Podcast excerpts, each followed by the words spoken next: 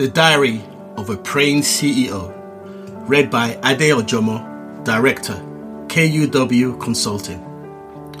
My dear Father, how are you? I hope you're keeping well as you constantly listen to our petitions, our requests, and our complaints on a second to second basis. You never sleep nor slumber, but you continue to honor your words that say, If we draw unto you, you will draw unto us. I like the fact that you are slow to anger and you're patient with us, regardless of the errors of our words, of our thoughts, and our deeds. Who else has the level of mercy and patience that you exhibit?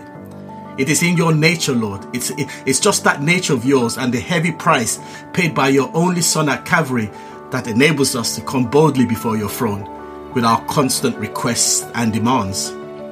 Although on this occasion I, I just come to thank you for, for so many things considering the state of the world right now.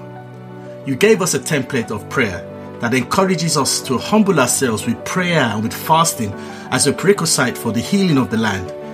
Thereby, I, I come before you in humility just to thank you, to thank you, Lord, for everything. I thank you for keeping us alive and for those that have lost loved ones, Father, provide them with the strength and emotional support to carry on. I thank you for being our source of providence during these trying times.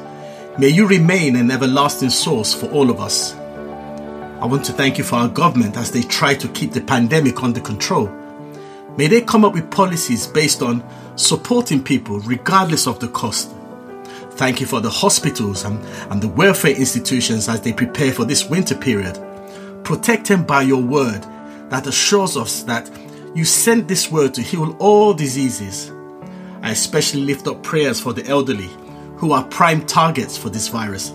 Build a hedge of protection around them.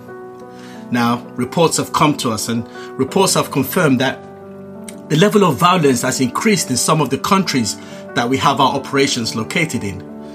I know that your peace surpasses any kind of understanding, and your peace is designed to be permanent regardless of the situation, regardless of, regardless of the circumstances.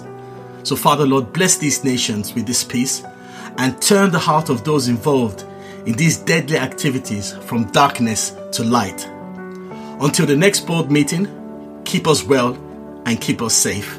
Yours, CEO.